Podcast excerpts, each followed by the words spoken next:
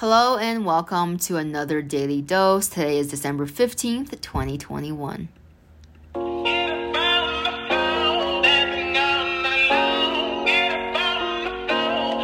I am going to start with the conclusion that I always kind of subconsciously knew is that too many options is a negative thing.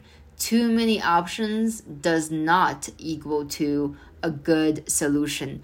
I think that people like options, it's human nature, but a plethora of options actually makes things way more difficult than it has to be, way more complicated, and drains energy where the energy could be focused on step number two, which is the production part, the doing part, the action part. And the reason I'm saying this is because today I was I, I, I, I thought I was making this um iPhone review about my new iPhone because I don't know I think that could be like a viral video. Sometimes I make videos because I think that that's what maybe would get some views and I did this entire video but then there was like I was like doing transitions with um the box the box that the iPhone came in and I did all these things and I realized that I like filmed the same video like 27 times. Like I filmed it for three hours, a very quick two minute video. I was filming, and, and sometimes two minute videos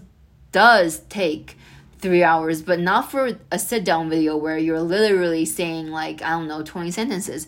But I just kept doing it because I wanted to, to perfect it. And I, and I realized that there are way too many takes on this that if I were to make the perfect take, it would take way too long and it's not even guaranteed that I would get a lot of views on this video.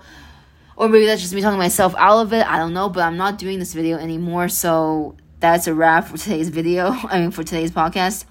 Thank you for listening, and I can't wait to get inside of your ears again tomorrow. Bye.